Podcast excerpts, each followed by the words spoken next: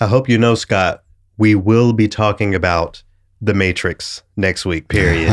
So, I mean, get ready. I hope you're, if you got to get HBO at your house or come over here and watch it with us, we will be discussing. That sounds good. Yeah, I look forward to it. It's interesting how a movie, a concept anyway, that's over 20 years old has stuck around. The relevance of it. It has not died away. Anyway, we have that to talk about next. I'm going to have to get a running start and look at the second and third one again. Yeah. Just to be fresh. They while we're talking about movies, and then we'll get on with it. I've been hearing a lot of people who are fans of the Marvel Universe describe this latest Spider-Man as like the best, like better than they are standing this film. Have you heard anything? Or are you interested in seeing it? I'll go see it. Sure. I'll wait until there isn't a huge crowd or whenever I get HBO back. Yeah. I mean, and because we do have that, my timeline's blowing up with that too. We do have Omarion out here, the the Omarion variant. I hope y'all are wearing y'all masks because this stuff is not playing at all. Anyway, welcome to Opus 130. Happy holidays, everyone. We do have a few holiday-ish things to get into, but and we're going to honor here the late bell hooks in a second. But before we did those things, Scott, you retweeted or tagged me or sent me a tweet. Shout out to the composer VJ Iyer on Twitter since we recorded last, asking one of those basic questions that we explore all the time on this show and that's sort of foundational to the show. Defining classical music. Excuse me. What is classical music? What should we call it? So basically, VJ Iyer's tweet was, if we had to replace the phrase classical music with something else, what would it be? What came to your mind when you read that tweet? Why didn't I think of just flat out asking this myself 3 years ago? Yeah. Yeah. Somebody suggested concert music. I thought that was decent. Sure. But again, that doesn't exactly cover everything, does it? I mean, for me, it takes me back to a phrase that I use all the time, so-called classical music. So with the point that we get into on this show is that classical music is broader than the orchestral aesthetic or the concert music aesthetic. When we talk about that phrase, we're talking about a lot more. But if we're strictly referring to the orchestral, the Western European aesthetic of orchestral music, concert music, so-called classical music is what I like to use to make that very point. This is what we're calling it, but classical music is so much more. But of course, you understand what I mean when I say it. So I feel like all of that is wrapped up in that phrase, so-called classical music. I often, for folks who haven't connected the dots, I started using that phrase inspired by Malcolm X, who used to say so-called Negroes. Oh. So that's what you call us, and that's what we know what that we know what we mean when we use that phrase. But just acknowledging that this is something that has been put on us anyway. That's how I connected the dots to so-called classical music. So in asking that question, that's what I like to say. But if it's not going to be so-called classical music, the suggestion I put out there was colonial music. And I know... How'd that go? And I know that John Solpayamanas, shout out to him, believes and speaks to this a lot. But, people get mad. People get so upset and just automatically turn to, you're trying to tear down the genre and X, Y, and Z. And even if I never want to hear Brahms again, which I don't, that's not what that statement of colonial music really means. If you want to stop getting emotional and think about it a little more intellectually, when we talk about colonial music, we're talking about a music that has spread throughout the world, a style, a genre, an aesthetic that has spread throughout the world, and not necessarily by popularity, but because of outside forces like Western European imperialism and the erasure of indigenous culture. So as ugly as that might sound to a lot of people, I feel like that is a very accurate description of it. What do you think about imperialism? No, the phrase colonial. I only hesitated to laugh because I was thinking about what the new taglines of all the radio stations would have to be. Your colonial music station. Anyway, oof. What do you think about that? Well, that that signify or colonial. I've been questioning things for a long while too, but not for the reason that you do. Yeah. Mainly because I know that things are broken down by era. Sure. And, right. And because classical was an era of 40 or 50 years, right? Mm-hmm. So it's sort of like Kleenex and aspirin and Coke. The one little specific name becomes synonymous for the entire Baroque all the way up to modern orchestra music, right? Yeah. So yeah, I don't even think saying, okay, I'll go with calling it orchestral. I mean, but so that's not always the case. But the hair that folks like me will split is, well, there are all types of orchestras. Sure. Even most basically, you know, but beyond just leaving the United States and looking at other types of orchestras around the world, we have the Lincoln Center Jazz Orchestra, sure, right? So, you know, sure, even within that, we have something. So I think just even saying orchestral music isn't necessarily and it's as certainly encompassing. It certainly doesn't cover chamber and recitals. Right. So exactly. Well, when it comes to having these conversations in classical spaces, a lot of people like to marginalize us and push us to the side and say that we're troublemaking and being the bad guys and X, Y, and Z. And the now late bell hooks spoke to this a bit, and I actually have an excerpt from an interview that comes from Freedom Forum that I wanted to share to get us into this opus. As a dissident intellectual, you know, there was a time when black intellectuals got a lot of press, and you know, but now you hardly ever hear about bell hooks in the press. You know, newspapers don't call me anymore to say, well, what do you think about, because I was seen as the bad girl, the girl who says the things that people don't want to hear. And again, I have such a subculture of readers that I certainly can't complain, but I am ever cognizant of the fact that a lot of things like the New York Times, a lot of places never review bell hooks books. You know, last year I came out with a book on class, Where We Stand, Class Matters. And luckily these books sell, but they don't get reviewed. And I think, again, things that are not seen as topical, clever, witty in a shallow sense, we often don't hear. And I don't want to just talk about bell hooks. I think there's a lot to break down just in what she said right there. What's jumping out to me now that didn't jump out to me earlier when I was listening to this interview was a shallow type of topicalness or a shallow way of engaging. That's all over our field. That's all over classical music. These sort of silly way. Think about every pledge drive ever. These very silly, witty, but not really witty ways to engage people. And I feel like that's what she's speaking to. Certainly, certainly what I can apply to this. But, you know, back to the core of what she's saying in this clip, how intellectual dissidents, as she said, you know, especially black ones, not getting the platforms and the spotlights that they deserve. Were you overly familiar or very familiar with bell hooks before the news of her death? Woefully unfamiliar, and to the point of being irritated when social media blows up that she passed away. Mm-hmm. I click on just a few of the remembrances where they quoted something that she wrote, and I'm thinking, why was this not included somewhere in my education, in my background, something? Yeah. Or not maybe not my education, but why didn't somebody tell me about this writer? Yeah. And I feel like in what she's saying is the answer to that question, the very answer to that question. Right. When we talk about, when she was talking about having her own followers, so it's not a matter of her being on the streets or going hungry, you know, her book sale and those sort of things.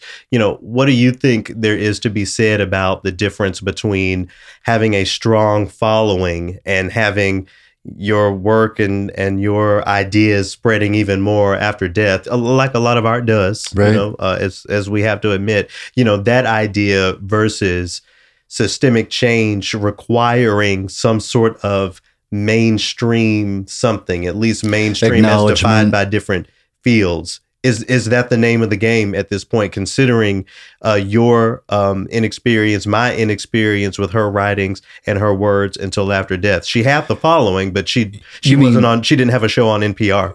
And she didn't get big name interviews like with Oprah, or is that what you're saying? I mean, I didn't think about that, but that's very true. That's very true. So does systemic change, does getting into the veins of these systems that these thoughts and these conversations can change require some sort of mainstream proximity? It must. At least for a little while, I think it's going to have to, right? Yeah. Until the change that she's talking about starts to happen, mm-hmm. then she's going to need the acknowledgement of the people who have the pedestal. Right, right. And I feel like there are just so many conversations that as we continue to do this podcast, as different folks have their podcasts, their shows, bring these conversations into their arts institutions, it's all about bringing this to the front. I still think the idea of decolonizing colonial music, so-called classical music, as a sort of subculture sort of thing. Yes, there are a lot of orchestras that have posted the black squares. I'm going to talk about the Minnesota Orchestra later on in this opus. They have this poster in front of their building that, you know, it's a Black Lives Matter poster, and it talks about how they haven't done nearly enough and there's so much more work to be done. So these conversations and these ideas at the intersection of contemporary culture, race, and all of those things, and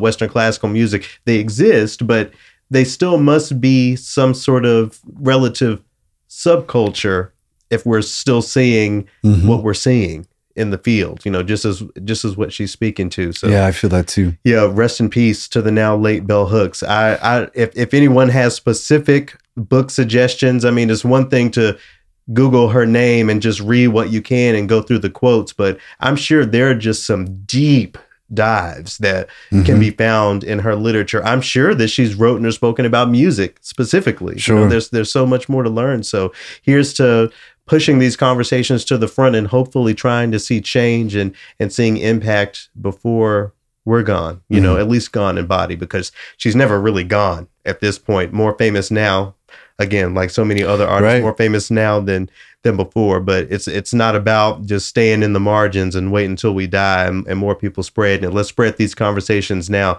Let's be those dissidents. Let's not be afraid in whatever field, whatever walk of life we have, to really push the table, shake the table, challenge thought, and do something that's different toward that systemic change. Let's get started.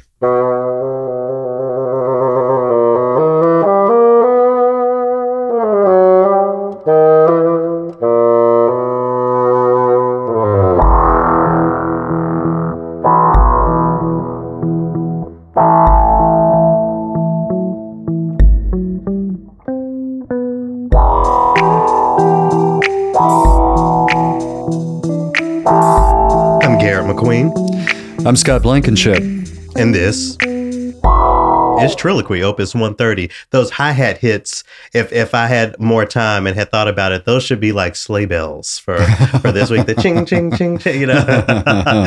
Anyway, hey, everybody. That's welcome fun. To Opus 130 of the Triloquy podcast. To returning listeners, thank you for your continued support, for listening every week, for spreading the news about this show and the efforts we have toward decolonizing Western classical music, so-called classical music. Thank you so much for continuing to support this show. To new listeners, if you've never tuned in to Triloquy before, Triloquy is a podcast that takes the phrase classical music and deconstructs it in a way that affirms way more music as classic than is what is taught and reaffirmed by conservatories and orchestras and radio stations and everything in between. You can learn more about the Triloquy podcast and listen to past opuses on our website, triloquy.org. You can also find out how you can contribute to the Triloquy podcast there.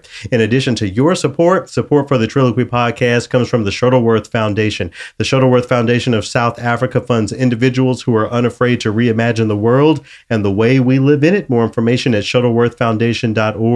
Support for the Triloquy podcast also comes from Springboard for the Arts. Springboard for the Arts' mission is to support artists with the tools to make a living and a life, and to build just and equitable communities full of meaning, joy, and connection. More at springboardforthearts.org. I'd also this week like to thank KVNO and WDAV FMs for sharing and airing the sounds of Kwanzaa. Once again, that'll be available on PRX in the coming days. So for everyone, all the programmers out there looking for something to put on the radio between the 26th of December and the 1st of January. It's a really cool show. Got some chamber music on there, got some band music, the orchestral stuff, the Black composers, of course.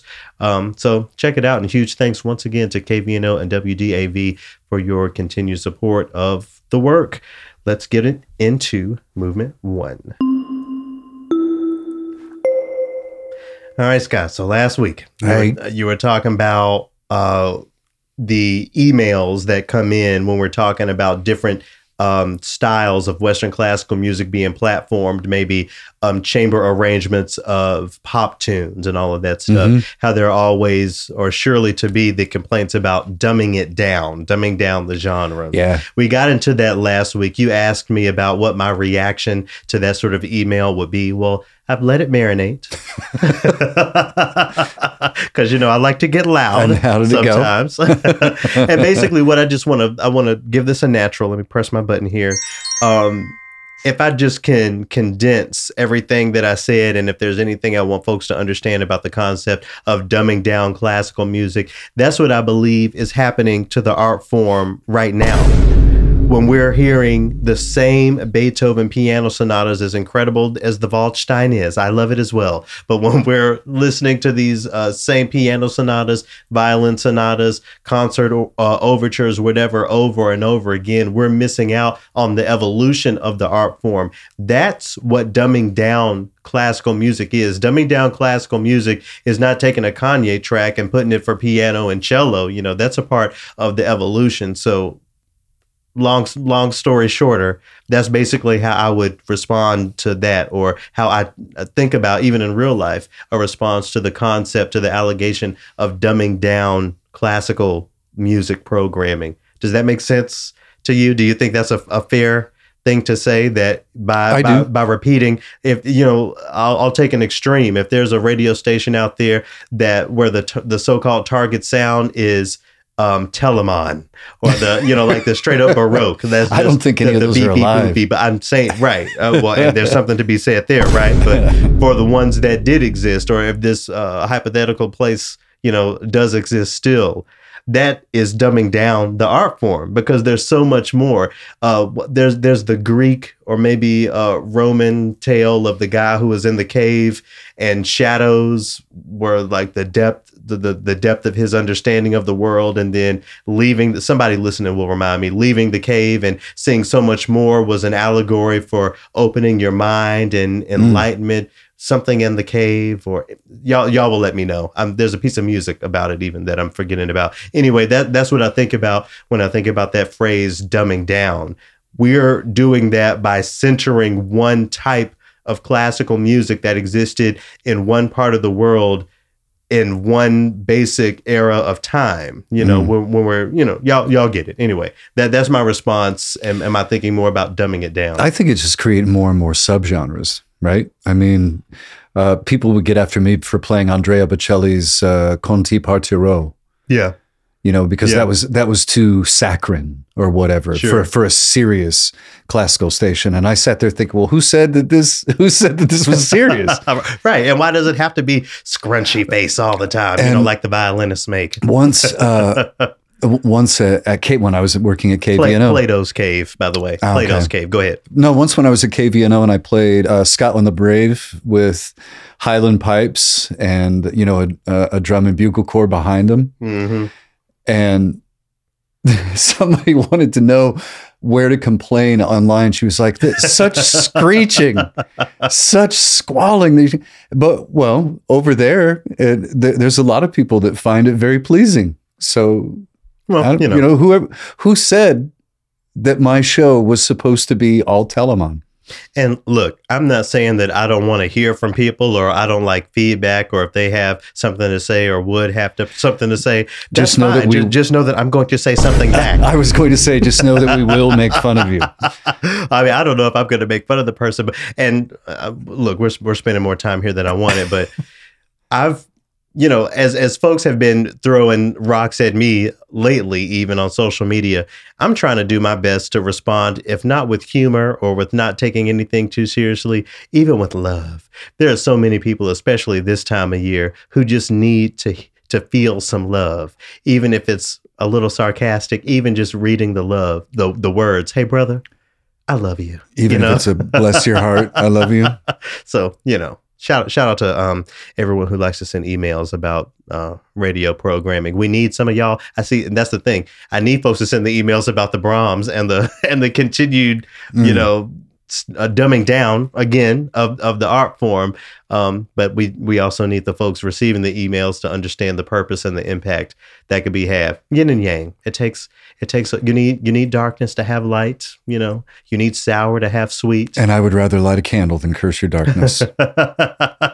All right. Well, let's get into my first accidental here. I guess technically my second one. I want to give a sharp to Pavielle French. I mean, a sharp and a round of applause. So if y'all don't know who Pavielle French is, she joined us here on Triloquy, season 1, opus 38, and was back this season for opus 117. Local artist who has been bending the idea of classical music. She sees classical music as Al Green and all these black legends. You know, that's black classical. And she has been so influential. She's even made her way into the local orchestras. She's already composed and commissioned to work with the St. Paul Chamber Orchestra. Well, with the Minnesota Orchestra this past week, she was a featured guest for their Holiday Pops programming. Mm-hmm. The Holiday Pops, you know, every year, for folks who don't know, that's when the orchestra opens their doors and pulls out Sleigh Ride and Lieutenant Key J and Vivaldi's Winter and all of these tunes, and tries to recontextualize them for an audience who wants to feel like they're doing something special during the holidays. Well, they did this with Pavielle. She was joined by Kevin Kling. And I know that's a name that a lot of people wouldn't know. I was sort of familiar with the name, but basically, and correct me if I'm wrong or help me clarify if I'm not describing him correctly. I'm thinking of just sort of a Garrison Keillor, NPR type of person who tells, you know, the old stories about mom's casserole and the lake being frozen over. Local hero. Yeah. So the point of the Minnesota Orchestra's Christmas Pops was contextualizing Christmas morning and the holiday season from two different perspectives. You had and this is where the language gets problematic for me a little bit, because I could say, as a lot of people would want me to say, the traditional Christmas versus the black Christmas. But, you know, really at the end of the day, it's the white Christmas versus the black Christmas. It was the holiday versus at the Minnesota Orchestra. Nice. Not to say that, you know, some of what Kevin Kling brought wasn't really incredible, because it is fun to hear about what a Minnesota winter was like in 1960, whatever. And, you know, what their mom cooked on Christmas morning, and the radio Christmas programming that they would listen to, and all of that is great. You know, imagine A Christmas Story, the movie A Christmas Story, right, but just told through prose. I think it's also important to acknowledge, though, as the Minnesota Orchestra did in this Pops programming, that folks like Pavielle had a completely different perspective and a whole, you know, different stories to tell. But the centerpiece is that family, that listening to music, that singing along. So, you know, she brought in Pavielle, some Shirelles that we're going to listen to here in a bit. Of course, the Donny Hathaway, you know, the classic Black Christmas tune is performed this Christmas. And doing all that. So I just wanted to, you know, take a couple minutes to congratulate Pavielle French here, and to congratulate all the members of the Minnesota Orchestra for a program that got me out there, because, you know, I don't go. It has to be a reason for me to go see any orchestra. And for me, Pavielle was the reason. We kind of spoke to this before we started recording. I don't want to put words in your mouth, but I remember you saying it takes some sort of spectacle to get you in the seat to be quiet for an hour and a half to listen to an orchestra play. And hopefully it's not something where they expect me to be quiet. That's the point, right? Okay, but that's the point. No, I'm not going to go and get into clothes that are uncomfortable, mm-hmm, and sit in a place that's too hot next to a date who I'm probably not going to talk to after this concert is over. Okay, so now that's the problem. It's too much. You know, L.A. Khalil from Opus 97, he was talking about classical music, orchestral performances need some sort of visual. And we've all seen how successful the movie concerts are, the video game concerts, and this Christmas Pops, you know, there are skits and those things, you know, storytelling. So that makes it more engaging, you know. I think that's where we basically need to go. And I understand that there are a lot of purists that have no problem sitting down and listening to a 10-minute overture and a 30-minute concerto and a 45-minute symphony, and that's fine. And I affirm that. If the concert programming is right, maybe I can consider doing that. But the fact of the matter is you're going to get more folks and more diverse audiences, not only racially, but age and experience level with Western classical music. That diversity is going to be so much richer if there is the visual component. Do you think that's are you tying this to the storytelling that Pavielle and Kevin Kling did? Is that the idea that that's what made so much of the music and so much of the experience engaging? So what do I want then? Let's bring out some interpretive dancers. Let's have some projections. I've been to concerts where the music is playing and someone is painting something. Wonderful. Live, Love it. There's all sorts of stuff. And then auction that off at the end. Yeah. You know, have a silent auction or something at the end. That'd be great. A light show. Right. No, that's a thing. That's something. Now, I'm going to flip the question around that you asked me last week to this. What is your response to the person that says that's dumbing down the live orchestral experience by doing those things? Okay. If that's what, if that, then this is not for you. Right. And that's just that. And I think that you can, you know, there's a little bit of psychology. You know, when I was in sales, there was a few instances where I pulled out that this isn't for you. This isn't. And they're like, oh, wait a minute. Like, you're right. When you act like you're starting to walk away, they go, hey. Yeah. Uh-huh. So, yep. You know, and 60% of the time it works every time. Yeah. Yeah. Anyway, so you got to be careful when you haul it out, is what I'm saying. All of that to once again say congratulations to Pavielle French. Shout out to all of the soloists and all of the musicians. I enjoyed myself. Next time there's some soul, something black at the orchestra, I suppose I'll be there again. We can have the conversation of, at the end of the day, they're getting our money and our resources. You know, a drink up there at intermission is $12. Damn, you know, so, you know, they're making some money, and it's reason I'm not going. And so there's a lot to be said, but if we're talking about baby steps, that is one baby step. I was there and I enjoyed myself. So but you had a reason. And I had a reason to be there. Yeah. So again, when Kevin Kling is talking about the angels we have heard on high and the carol of the bells, all of those musical moments he remembers from his childhood Christmases, Pavielle French spoke to, as I was saying, a lot of the soul tunes, and it was cool to hear the Minnesota Orchestra play, you know, 30 to 45 second snippets of all of this, you know, old black music. My favorite moment, though, was getting to hear, for the very first time in my life, I never thought I would, an orchestral treatment of Shirelles' Saturday Love. So as a means of congratulating Pavielle and the Minnesota Orchestra, we're going to transition out of this first accidental by listening to a little bit of it. Saturday Love by Shirelles. You will be my Saturday love. Monday, Tuesday, Wednesday, Thursday, Friday, Saturday love. Sunday, Monday, Tuesday, Wednesday, Thursday, Friday, Saturday love. Sunday, Monday, Tuesday, Wednesday, Thursday, Friday, Saturday love. Sunday, Monday, Tuesday, Wednesday, Thursday, Friday, Saturday love. You said you didn't know that one. Maybe that hook, but I don't think I've heard it front to back. I remember riding around as a kid in the car. I have one specific memory, and the song is on, and my mom was like, "See, you can. She's helping you with your days of the week as well." So I must have been like a little kid. But anyway, fun to hear that. And again, those moments are really only created by completely outside and completely different perspectives.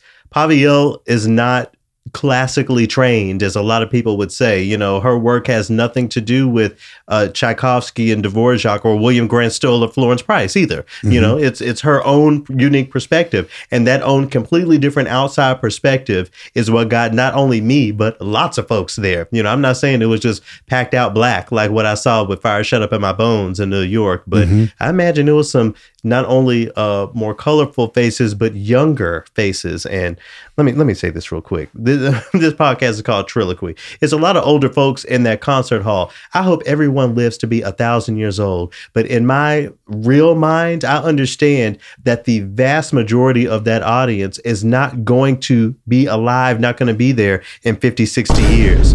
So what legacy is being laid out? What forward thinking is being laid out in that regard? Mm. I know all of these financial people will do everything in their power to make sure that their endowments last for the next 100 years. And I'm not even exaggerating there. I've seen those plans. Right. So how is the conversation of audience development and community engagement happening when it comes to decades in the future? Because the way the concert hall looked to me last weekend, there won't be a Holiday Pops half a generation in the future. So these are things that have to be talked about, not only for doing the quote unquote right thing, but for the survival of these institutions, at least for the survival of those sorts of concerts.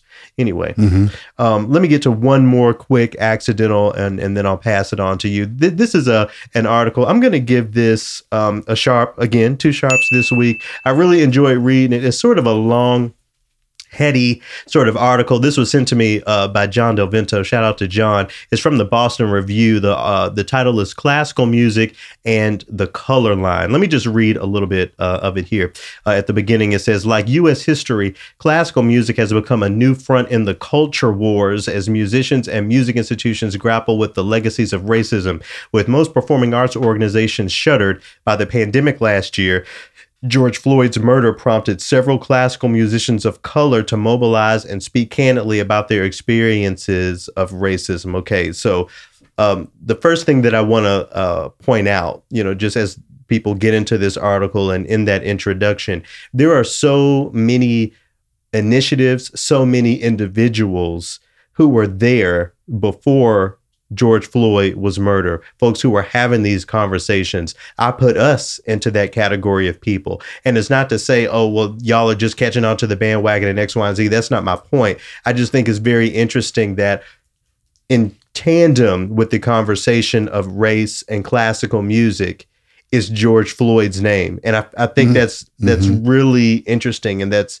really telling. How do you feel about the way so much of the industry did an about face because someone, you know, because someone died. I'm not diminishing that. I'm just saying it's a shame that someone had to die for so much of the industry to do an about face. What are your feelings on that as someone who was having these thoughts and these conversations and didn't need someone to die to do so? I really wanted to say, told you. Sure. We should have been doing this a long while ago, and, you know, preferably with people of color, not, you know, a white guy along with a black guy. I'm speaking when we started our podcast.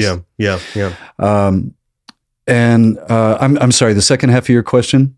I mean, yeah, no, just having that conversation of there are so many, and not just us. There are a lot of folks who've been here, and I think it's of note that someone who, as far as I know, had nothing to do with so-called classical music, how his name is, you know, in tandem with everything, or a lot anyway, that's happening in our field, in our industry when it comes to that. Yeah, you're seeing DEI work going on all over. What I think the test as to whether or not it's going to stick or whether or not it continues is going to be realized very shortly as these programs start to wrap up. Mm-hmm. Are they still going to throw money at a DEI initiative? Are they still going to bring in speakers? Is there still going to be opportunities for employers or people that use whatever service that we're talking about for employees to get resources? Yeah, you see what I mean? Like the continuing what I sort of see aspect. What I am beginning to see the beginnings of is, you know, we're beyond the conversation of orchestras need to play William Grant Still and Florence Price. That is not where the conversation is. We're now talking about living composers and even composers who challenge the aesthetics of colonial music that folks like William Grant Still and Florence Price perpetuated. Right. And see, that's a deeper and longer conversation that we have time for today. But that is how this discourse needs to evolve. So I think as the discourse gets more intense and as there is a depth to it that continues to grow and to develop, I feel like that is a lot of the impetus behind people jumping ship or people going back to what they know or to the status quo, because the depth of it is uncomfortable. We know why today is common in the field of classical music, why certain composers weren't being played. I think the harder part of the conversation is why certain composers continue to not be played. Sure, you know how that's not only a figment of the past; it's a part of the present, a part of our ecosystem. Yeah, and my pick for the second movement is going to hit on a number of those things that you brought up: the going beyond William Grant Still, and also when you listen to this piece of music, if you didn't know what name was attached to it, tell me why it fell out of favor. You do work in radio because you're forward promotion. Go ahead. And no, what I was going to say is in every meeting that we have now where you can ask an anonymous question, I'm going to out myself here, but every meeting I ask the same question. What are you doing to reach out to communities of color? Mm-hmm. Because I want to see if the answer changes. Yeah. You know, I want to see if there's an evolution mm-hmm. in it. Yeah, yeah. And so far, to me, the response has largely been, well, if you look at the numbers here, our percentages of blah, blah, blah, blah, blah.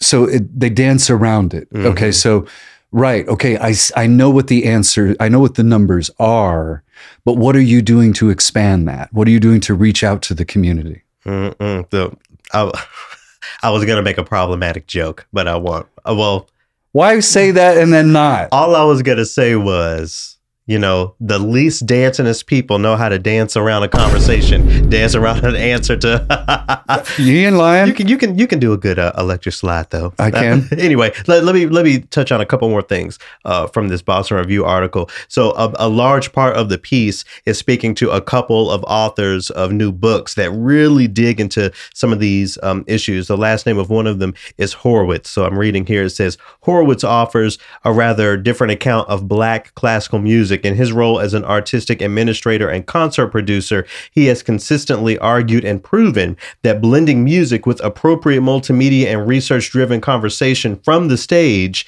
can generate meaningful relationships between performing ensembles and the communities they serve. We just got done talking about that with the Minnesota Orchestra Christmas Pops. Right. So they said in this article, it says appropriate multimedia and research-driven conversation.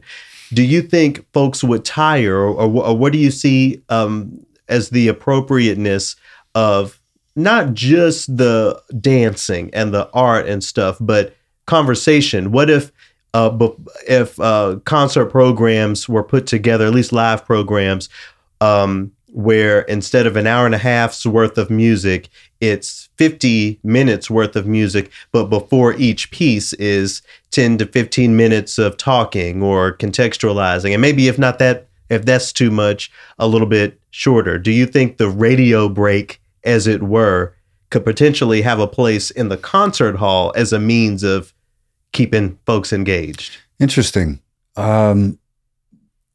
I don't know. Maybe if it's clever, like what Pavielle and Kevin Kling did. Yeah. Maybe if it's along with video, because we know that video keeps people's eyes focused in one spot. Mm-hmm. Yeah. Good suggestions. I don't know. And then even it doesn't have to always be about the challenging conversations. You know, it could be about, oh, you know, this is just a funny story about such and such who did such and such. And as you continue to focus specifically on living composers, you have a better chance of actually having those people talking about their pieces or those people telling a story that has nothing to do with the piece of music or whatever. I mean, think about how many folks still to this day crowd bookstores when David Sedaris or somebody is going to be there to sure. sign the book or tell a story or contextualize. We have the same opportunity with music, but that's going to require some different programming. Shakespeare isn't here to talk about Macbeth, you know, But you mean like a Meet the Composer talk or something, right, like that? Right, things cool. like that. You know, I mean, in the same way that Bell Hooks is in here to talk about her writing and the work that she's done. So, you know, these folks have to be celebrated now, and there's a depth of engagement and experience that could really be tapped into if we would do that. Last thing I want to point to here is something that I thought was very interesting. Of course, when we talk about the Black foundations of American classical music, the name Antonin Dvorak comes up. We've told that story a lot, so I'm just going to read here. It says, one of Dvorak's most zealous disciples, Boston composer Henry F. Gilbert, also took direct inspiration. The result was an orchestral work called Dance in Place Congo. Conductor Carl Muck, whom Horowitz praises for championing the archetypal American exuberance and Yankee salt of fellow American composers, rejected Gilbert's work precisely because of its Black source material. So the point I want to make here, and the reason why I wanted to highlight that, is because, yes, we're talking about living composers. We're talking about Black composers who have been overlooked. But because of racism and because of these systems that keep the Black perspective outside of the genre, there are even white composers, white male composers, who have been left out. And this isn't about me trying to paint Henry F. Gilbert as this incredible man, because, you know, by the time we get done reading about composers, we learned all kind of stuff that they were doing that was nonsensical and racist and X, Y, and Z. But I think the point is that it's a composer I didn't know. I don't know if you've heard of American composer Henry F. Gilbert and his piece of music called Dance in Place Congo, you know, so there's, you know, as I'm assuming it's in the country of Congo or whatever. Anyway, maybe that's even problematic. But the point is, that the Blackness, it's not just the Black people who were being systemically kept out. It was the Black story. It was the Black narrative. And somehow folks like Gershwin, you know, were able to squeeze stuff in, you know, and then of course the folks from Europe who used Black music. But I think that's very interesting. We can learn more about ourselves and all of who we are, including the white male composers, if we would just be honest and look at the racism that has always been present. We're talking about how the conversation continues to evolve. I wonder how acceptable it is, considering all the work that's been done, to just name very plainly classical music as racist, you know, even here as it exists in the United States.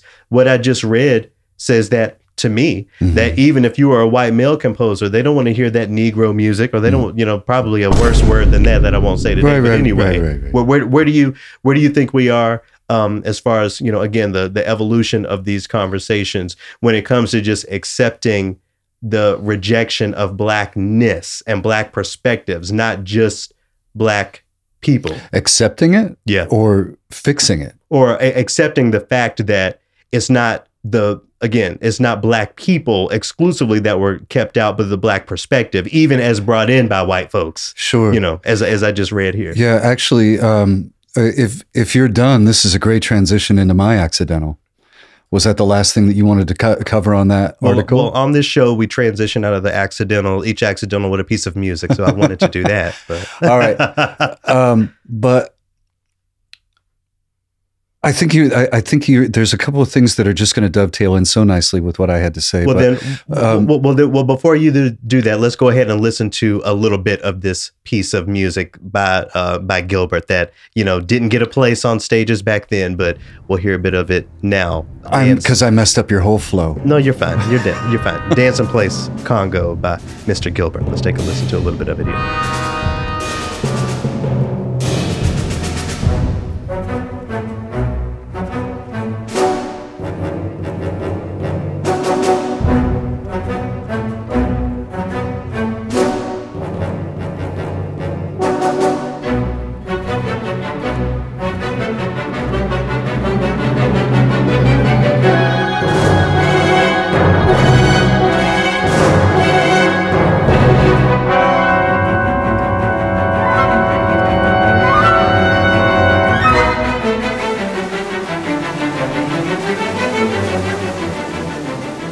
That's a recording by the LA Phil, the Los Angeles Philharmonic. It was uploaded last April. So I was just about to ask if you ever aired it. You know, I had never heard of the piece. So, you know, again, maybe there's something wrong with this. You know, I'll have to do my research. I'll have this article from the Boston Review in the description. So please go back because it's a lengthy article that has a lot of depth to it. You know, we don't have the time to completely break it down here, the time or the intelligence on my part, maybe, but especially after dinner and a few drinks. But anyway, you know, you were talking about it dovetailed into some of the points you were making. I just want to make sure that folks understand that it's not just Black people. It's not just wanting to physically, visually keep the spaces white. The tradition has been intellectually and as far as narratives and perspectives, keeping it white. A white composer couldn't even bring this piece of music into a concert hall because it was connected to some Blackness. That's an important aspect of classical music history, even here in the United States, to really understand and accept. It's not just the people, it's the aesthetic. And to a degree, we still have that. Right. The Black aesthetic of music is not considered classical. That's why, you know, and we can get into the history of the word jazz and all of that sort of stuff. But we have to be willing to think on these lines. If we're going to evolve and continue to change the conversation, we have to allow the aesthetics. Yes, we're doing a great job of getting Black folks on stage to sing the magic flute, to play Brahms's concertos and do all of these things. We need to get the Black aesthetic into the spaces as well. Anyway, those are my accidentals. So you have one that kind of ties in. First of all, what accidental? I want to give this a sharp. It's an interview from BuzzFeed News that was done with Amanda Shire's husband, Jason Isbell. And for folks who don't know, who is Jason Isbell? Jason Isbell is a young man from Alabama who used to be with another bigger group called the Drive-By Truckers. He went solo, got sober, and got incredibly famous. I've highlighted his name a couple of times, especially in association with Adia Victoria, because he did a residency at the Ryman Theater in Nashville recently, and it was 8 nights. 7 of the 8 nights were opened up by Black women. Mickey Guyton was the big name. If you can go and listen to her sing "Gimme Shelter" by the Rolling Stones after Charlie Watts died. It's an amazing, and Jason playing guitar. Black women singing country. Right. Now, I started realizing Jason was sort of the reluctant activist right around the time the COVID restrictions started to happen. And he was among the first artists that I saw say, you're not coming in here unless you have a mask, a vaccine, or a negative test. And if you don't want to do that, you can just fuck off. Right. Basically what he said. Right. And he was getting people writing in saying, you know, I love your music. Can we not make it about this? Can you keep your politics out of it? So he's lost, he's lost some, but I also became aware of his activism elsewhere because of, social media for one, but he also started to realize that it was largely these Black women who were trying to highlight all of the issues of racism and sexism in the country and alt country. So not only do these Black women have to operate as marginalized because they're Black women in country music, they have the extra weight of bringing on the changes that needs to happen. And it sounds like Jason Isbell saw that and wanted to do something about it. Right. And one of his tweets that really stayed with me, he was talking about how a lot of white folks do not want to look at their privilege and they don't want to look at some of the advantages that they've had because in their experience, everything is great, you know, and they have had to struggle for something on their own scale. That's what I was going to say. It seems like the response is always, well, I worked as hard as anybody else and my mama didn't have nothing and X, Y, and Z, right, you know. Right. In their perspective of it. And in saying it that way, it completely negates anybody else's experience, any person of color's experience. And, you know, he's spoken out about cancel culture and things like that. But what I really loved about this particular interview was him talking about how these white, Southern rural men need to see things how things really are. So did you mention this is BuzzFeed News? BuzzFeed News, right.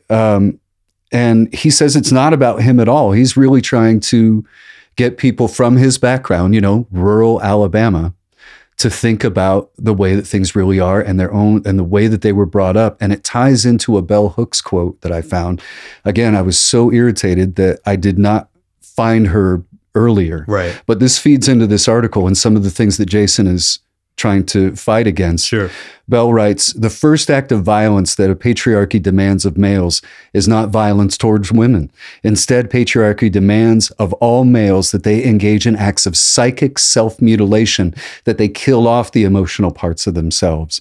If an individual is not successful in emotionally crippling himself, he can count on patriarchal men to enact rituals of power that will assault his self-esteem. Mm. I feel awkwardly seen and spotlighted by that. Yeah. You know? Yeah. And he's speaking to that in that, you know, you can be emotional. You can have emotions and share them and not be thought of as unmasculine or as a, let's say it, a wussy. Mm-hmm. Okay. Yeah. I want pusillanimous as some people, and that's really a word. That's not. So go look it up, you know.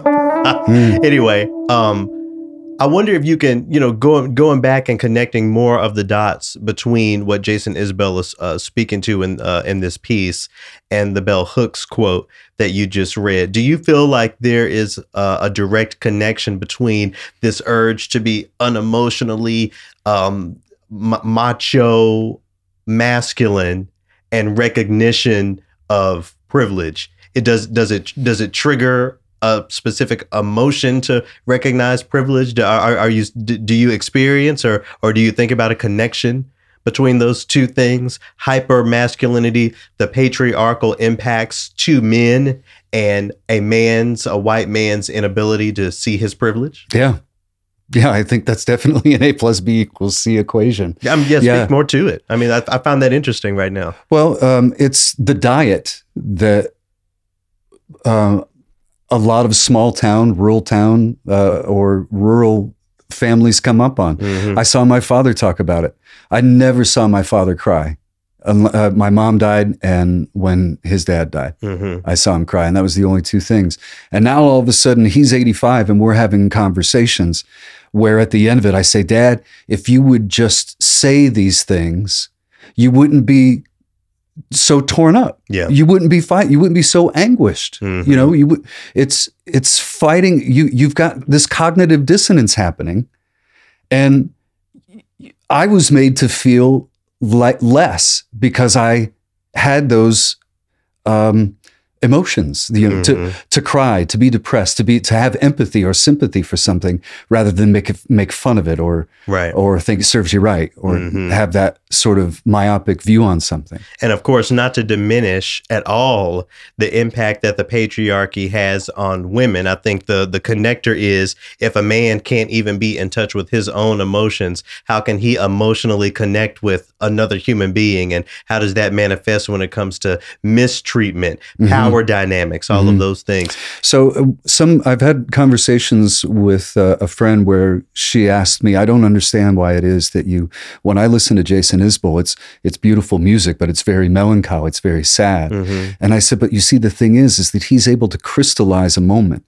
He's able to take something that rural white man will understand. Yeah. And maybe that's the catalyst to go, oh shit, okay, so other people feel this too, and this is okay. Mm-hmm. So for me, I think it's an important catalyst. And then, you know, we don't have to always do it, but to tie it back again to this theme of so-called classical music and expanding that definition, you know, the aesthetic definitions of that phrase, country music, I mean, that's American classical, and I'm not versed at all in the, you know, folks who listen to this show know I don't know country music at all. Mm-hmm. But when I think about what is foundationally American, I can go back and talk about race records and the Black origins of country music, all of those things, you know, but it's all foundational. And I have to consider that American classical in the same way that I affirm things like jazz as mm-hmm. American classical. And I feel like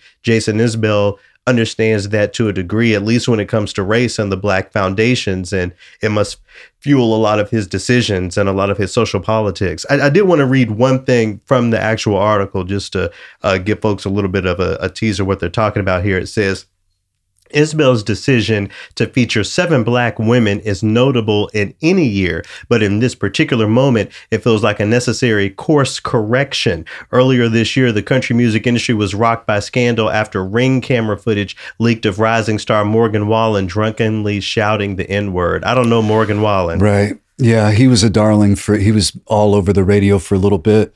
That piece of video got out. He was given the Dixie Chicks treatment pretty readily, and evidently he's resurfacing. I mean, but don't approximate him to the Dixie Chicks, because the Dixie Chicks wasn't around here talking about the N-word. No, it's the situation where he was gotten rid of very quickly, but he started to resurface very quickly. Well, they can always, say things like, oh, drunkenly this or this, that, and the other. But, they say in vino veritas, right? Mm-hmm. That the truth comes out when you get to drinking. Right. So...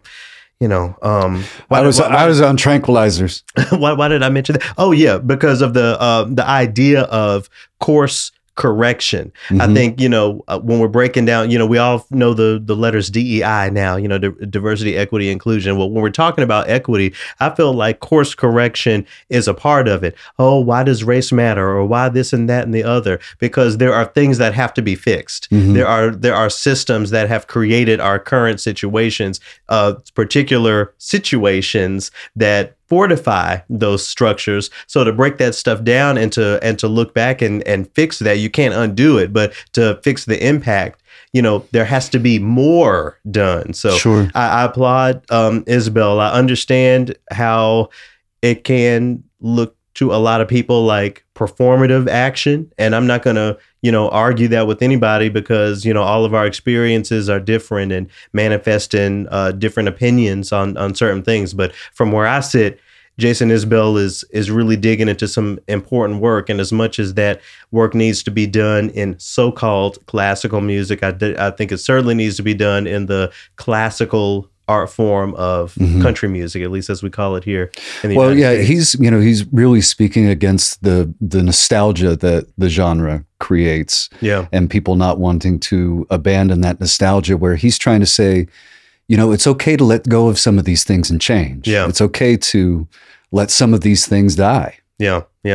Before we leave this and get into some of Jason Isbell's music to transition into the second movement, I feel like I'll be remiss if I didn't just bring back up at the inauguration earlier this year when Joe Biden got into office, Garth Brooks sang Amazing Grace. Mm-hmm. And then the Republican senator, I think from Nevada, came up afterwards and like, oh, Garth Brooks, that was beautiful. But when Barack Obama sang it, do you remember?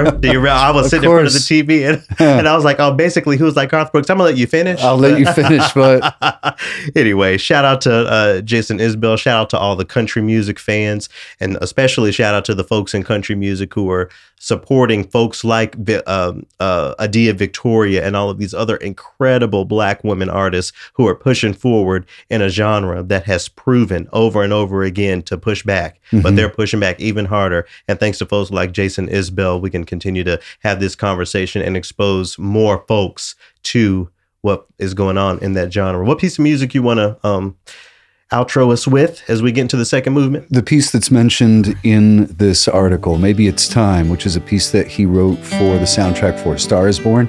This is not Bradley Cooper. This is actually Jason Isbell singing the song that he wrote in this demo of Maybe It's Time. Maybe it's time to let the old ways die. Maybe it's time to let the old ways die.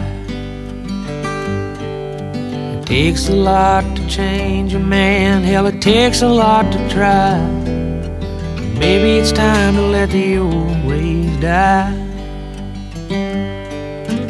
Nobody knows what waits for the dead. Nobody knows what waits for the dead. The part of those lyrics that really get me going is He said, it's hard to change a man. Hell, it's hard to even try. Damn, y'all, y'all are a lot. You cishet men are a lot. And Jason Isbell even said so. Yep, it's true. Well, we're here in the second movement where we're taking this second ending where we take a piece of music we've been repeating all week. And instead of repeating it fully, we take the second ending and talk a little bit about why we have been repeating it. You know, a lot to change a man. I guess I have... 5 men to talk about. Hey-o. So, you know, we're in the holiday season. Again, shout out to everyone who's traveling, listening to this, whatever you may be. You know, I hope y'all are having a happy and warm and safe holiday season. I love returning to a lot of the soul Christmas music, a lot of the soul holiday music. I often affirm when someone just asks me just right off, what's your favorite Christmas tune or your favorite Christmas recording? I love the Jackson Five Santa Claus is Coming to Town. Sure. I just love the groove of it. So of course I've been revisiting that, but listening through the whole album, and I found myself repeating a different one this year. I still love the Santa Claus is Coming to Town, but Give Love on Christmas Day has been getting a bit of my attention. People making lists, buying special gifts.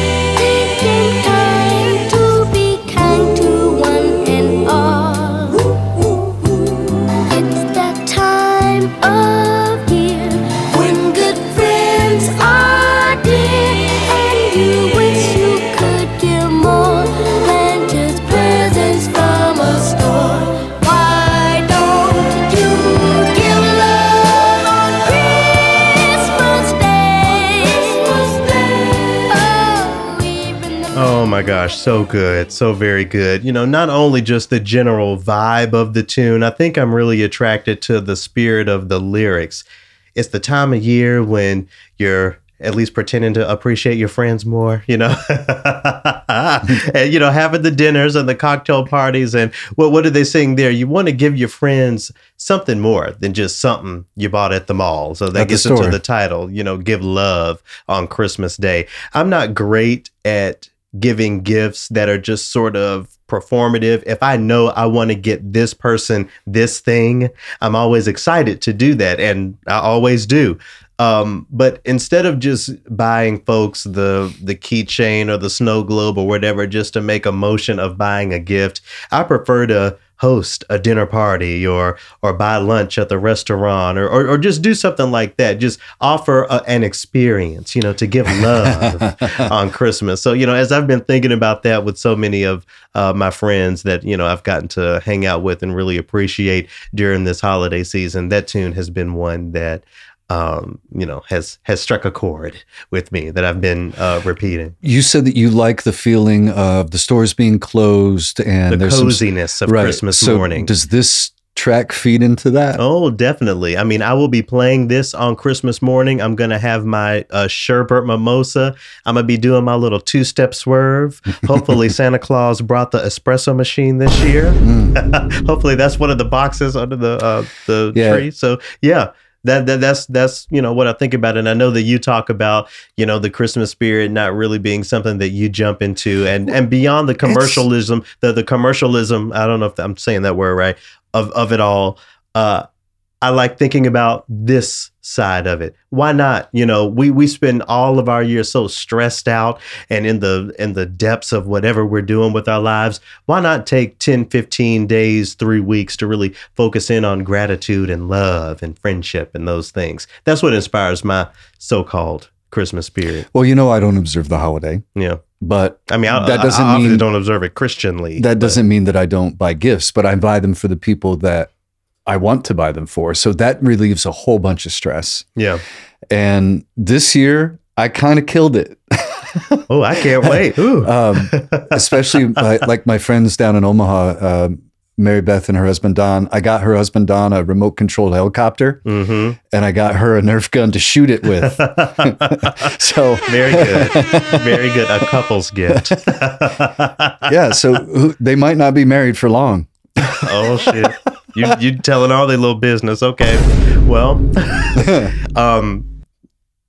was thinking about you a little bit when I was listening to that tune, and I managed to find a classical guitar cover of it. So if the soul aesthetic, if the black aesthetic of the Jackson Five doesn't quite work for your playlists or your programming, I'll link this solo guitar version that may. I think this is a really beautiful version of it as well. We'll hear a little bit of this.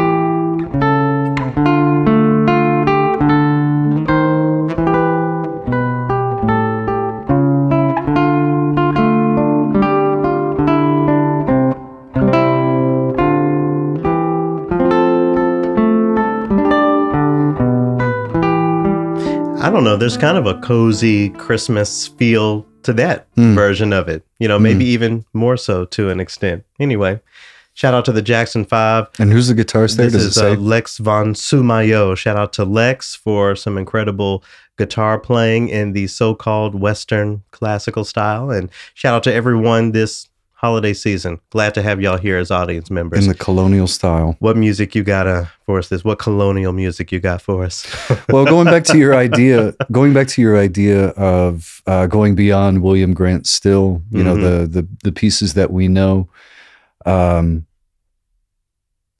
started to really dig into Florence Price's non-symphonic stuff, like the chamber works. Mm-hmm. And looking through the stories behind some of the pieces that don't get aired very much, probably haven't been given a concert yet. Right. Or at least not widely. Sure. You know what I'm saying? Yeah, yeah. I found some startling things.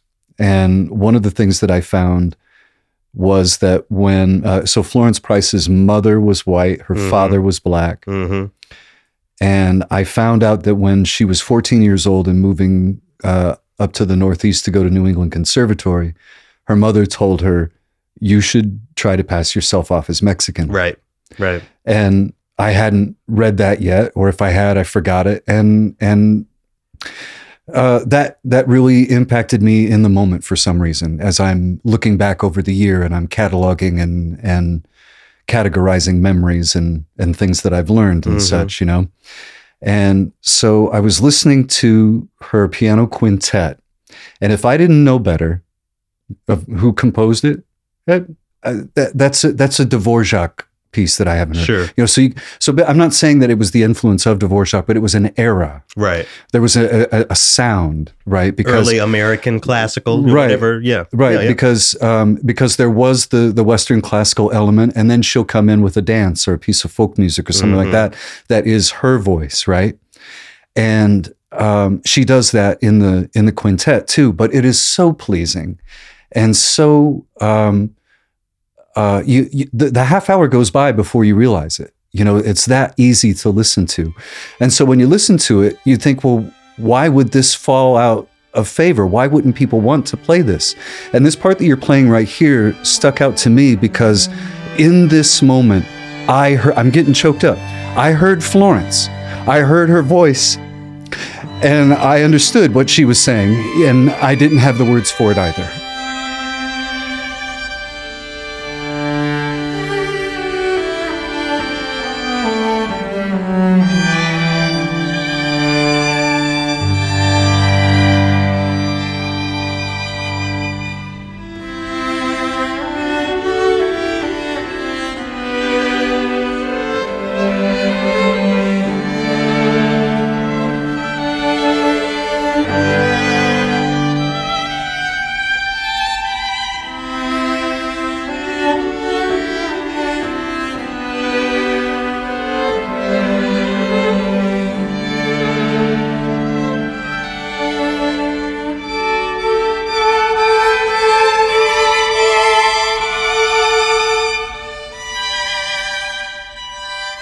Members of the Symphony of Northwest Arkansas there. You're trying to get me choked up, thinking about a lot of different things in response to this performance and this piece of music. First of all, this performance, I'll have the YouTube video linked in the description, is happening at an art museum in Northwest Arkansas called Crystal Bridges. And, you know, this is a museum that has been heavily funded by the Walmart people. That's not what we're here to talk about.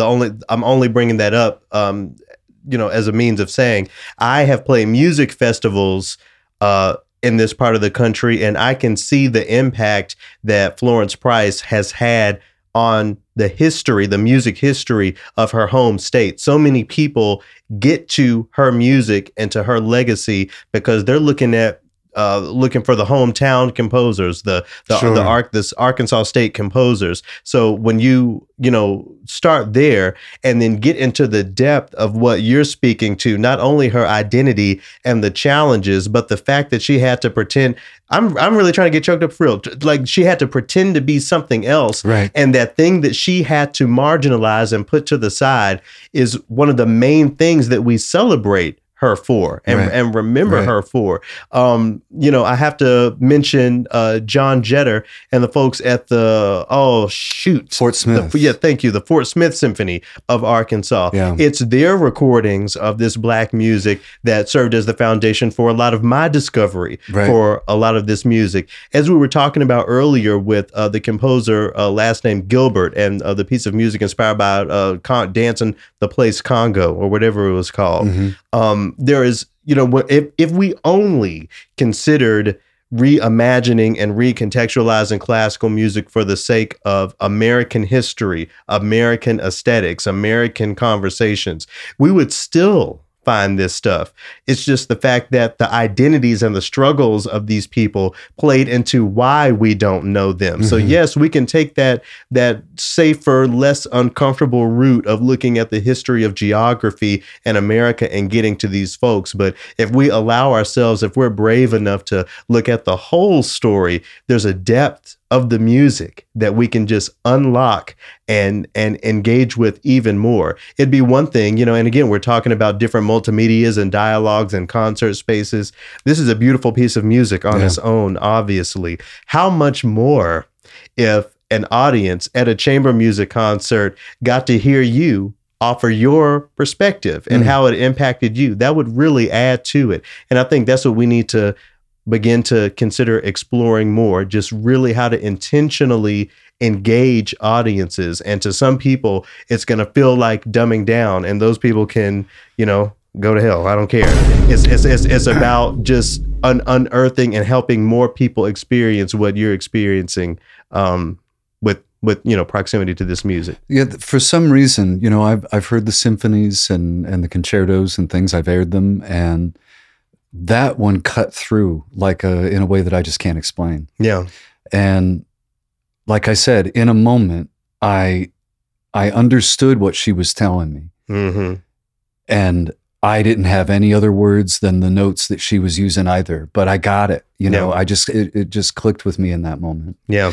And it's a piano quintet, and the pianist left the stage. Yeah. So I don't know if that's the whole final movement or what, but, well, we'll be sure to link that. Y'all go listen to that again. Shout out to members of the Symphony of Northwest Arkansas for that beautiful performance of Florence Price's Quintet in A minor. Wow, incredible stuff.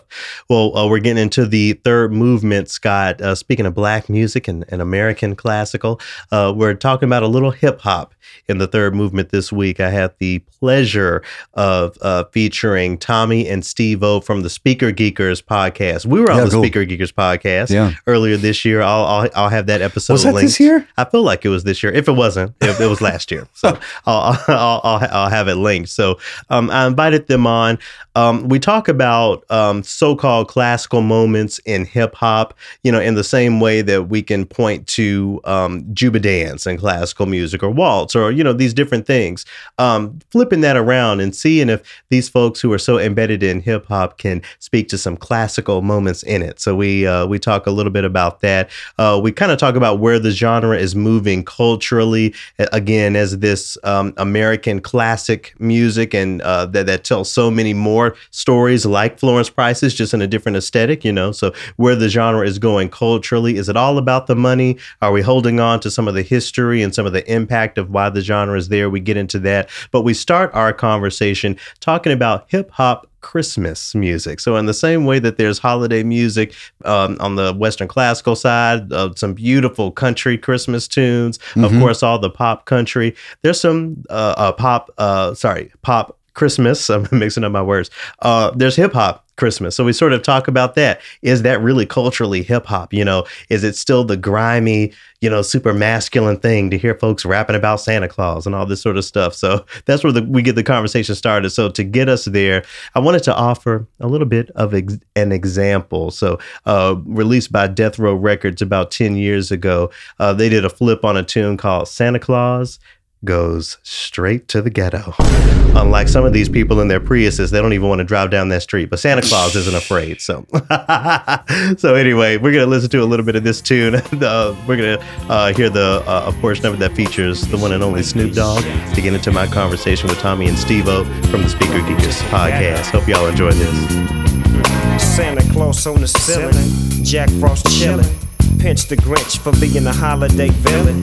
Season's greetings, all the proceeds are brought to you by the church house where we'll be eating chestnuts roasting on an open fire, singing my jingle, where is Kris Kringle? I didn't cop and I ain't even shout. I even stayed in the house when the homies tried to sneak me out. Now all I want for Christmas is my 6-4 Chevrolet and a granddaughter for her grandmother Beverly. Hip hop is just not music. Of course, we all understand that and know that it's a way of life. It's a style, you know what I'm saying? And everything like that. So the style of music that comes from Christmas rap or Christmas hip hop, it has to be included because there's country Christmas music. There's R&B Christmas music. I'm assuming there's classical Christmas music, mm-hmm. you know, and stuff like that. So yeah, it has to be included in that sub genre, so to speak. What you think, Steve-O? Hip hop isn't selling out by going the Christmas route? No, absolutely not. I think honestly, I think it's just a play on Christmas music, but it's hip hop all in the same. And I mean, we got Christmas too, you know. Yeah. Whatever holidays that we have, and for us, it's or whatever holidays you know you decide to celebrate, whether it's Kwanzaa, Christmas, or whatever it may be. All of them. Yeah, absolutely. So I think it's just a play because a lot of us have just, you know, to delve in just a little bit deeper. A lot of us have had some traumatizing Christmases.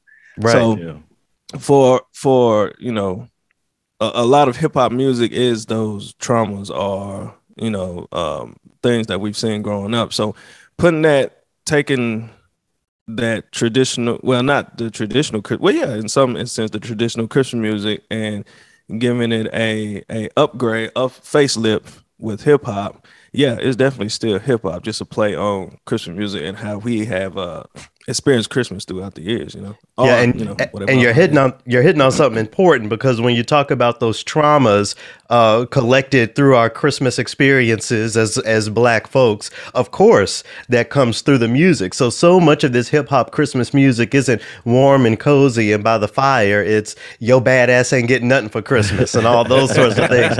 Are there some negative, toxic things being reinforced through the community if we approach Christmas music like that as a hip hop culture? I don't think it's reinforced. You know, a lot of times I look at people not getting things for Christmas, or you know, what's the song? Santa Claus Skipped Over the Ghetto or something mm-hmm. like that. Mm-hmm. It's just a sense of circumstance. You know, hey, like it been Christmases where I didn't get anything, you know, because my mom couldn't afford it. Yeah, and so it's a sense of, oh, okay, we're here, we're together, we you know, we eating. So, you know, you got a sense of appreciation of that. I don't know if that answered the question. I just went off somewhere. And no, definitely. I just, and Steve-O, maybe you can respond to this. I just sort of think about the ways in which, you know, my mom's generation may talk about, oh, the Jackson 5 Christmas album is the ultimate, you know, but the spirit of that sort of black music and the spirit of some of this more contemporary black Christmas music, specifically in hip hop, it's just not the same. And I don't know, Tommy said it's not reinforcing any negative things, but there has to be something there to that. Yeah. So I did some research, and when I was looking it up, I think it has more to do with the connection of the holiday and the music. Mm-hmm. Mm. So, you know, when we look at that, when we're looking forward to this one time of the year, it's, you know, mostly based off of last year, the memory from last year. Like, all right, what we got, what happened, who ate, you know, who wasn't supposed to eat the pie before the pie was ready, who's coming to cook. And then you get these great songs like the Jackson Five, you know, Jackson Five or whoever, and it sticks. Yeah. And we talk about this too. Yeah, we talk about this on the Speak People podcast. And it sticks. And what happens is, it's just like, yo, we have to play that record because this is how Christmas feels in the house when we hear this record. This is certain people's record. We got to play this record. So when the new ones come out, it's just kind of like, yo, that's dope, but I surely got to hear, you know, the Jackson Five or, you know, all the Temptations or whatever. And they be like, yeah, that's cool, but, you know, y'all go play that in y'all room. We playing this out here in the main room, you know? Sure, so sure. I just think it's one of them things that it's just the memories that's attached, and it's had so long to build and stick that it's like, how do you break that chain to be like, all right, this the new Christmas music that we want to play. Yeah.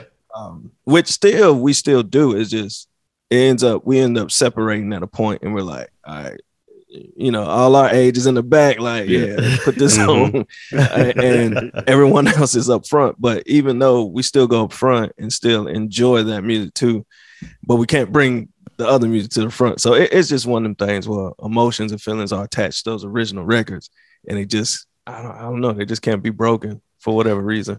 So I wonder, from the artist's perspective, when it comes to getting into the Christmas holiday genre, getting into that bag, does that add depth to an artist catalog, or is it this sort of peripheral thing? So, for example, right now I'm thinking about Dipset Christmas, what they have done. Does that music add to their legendary status? Like, or does that matter when we talk about them as a collective, or is that all that music just over here somewhere and just the extra, you know, that we don't pay that much attention to? I think it adds depth. Because somewhere someone's playing it and they enjoy it. You know, it's all subjective. So it's like, all right, when we get to a point of our age, we may play both and be like, hey, I'm finna play, you know, the Temptations, and then, yo, we finna switch this up. And I got to play this record from Dipset, you know? And I think it does definitely add depth. It just, I think Christmas music has a delayed appreciation. Mm-hmm. So it's like, all right, it may hit for a second now, and we may enjoy it, and then next year we may not listen to it, but 5 years down the line, maybe like, hey, we got to start adding this into the rotation, or naturally add it into the rotation. Mm-hmm. So I think it has a delayed gratification. Yeah. I just always appreciate those moments when I'm pulling into the, I don't know, the Christmas tree lot or whatever, just prototypical white Christmas place I'm going. And I got the loud hip hop music going, but it's loud Christmas hip hop music. Yeah. So what? You know, what do y'all have to say about that? You know? Yeah, absolutely. Yeah. So in the same way, in a similar way that a lot of hip hop artists have gone, you know, and dipped into the Christmas bag, the holiday bag, many have done that on the classical side. And, you know, on our podcast, we affirm hip hop as American classical. But for the sake of this conversation, you know, when I use the word classical, I'll talk about what most people think of, orchestras and that sort of thing. Are there any legendary or well-known classical crossovers that serve as a influential, impactful part of hip hop culture? So, you know, as we talked about a little bit before, I'm thinking about Nas's "I Know I Can," for example, that samples Beethoven. Do people care about that track? When people talk about Nas, or when people talk about any of these other hip hop artists, are there classical crossovers that they're thinking about when they talk about these classic records, these legendary records? I think people care about it up to a point. You know what I'm saying? Like, for me, it's more interesting. Like I was telling Steve once before, like I got bored with music, hip hop in general, and was wanting to challenge. This one of the reasons why I want to become a DJ is to challenge the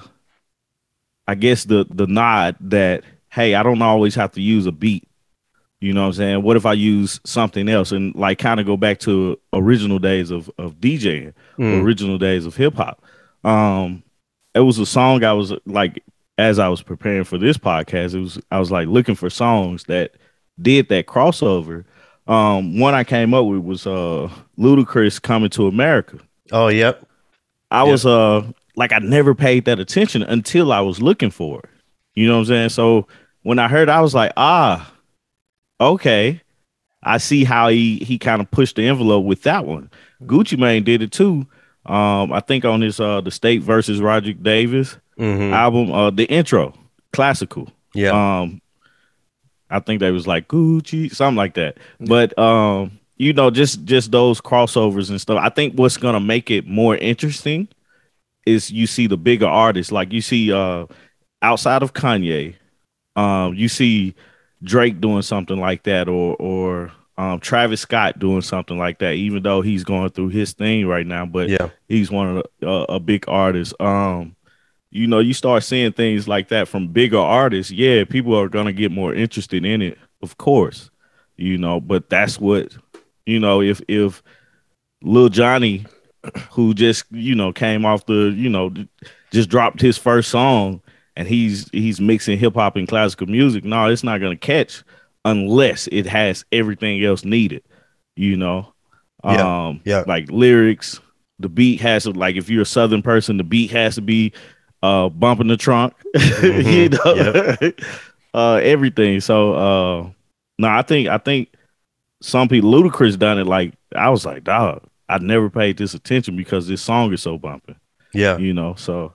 And I think about some of the ways that those Western classical aspects sort of catch my ear. You mentioned Drake, so and I'm from Memphis, so you know, "Knife Talk," that's my track off that album.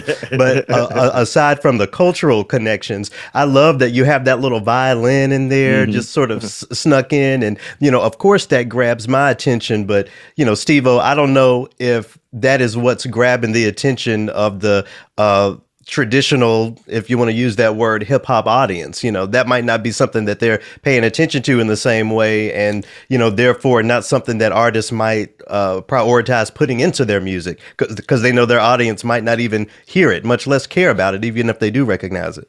Yeah. And what y'all two just said is perfect because it's exactly what's going on. I think that the classical music matters way more than a lot of people in hip hop think. And for one, that Nas record, if you drop it in the right circumstances, everyone in the crowd is singing it. Yeah. But there's one person in hip hop who takes the classical, who uses that classical sound and does it perfectly. And it's Rick Ross.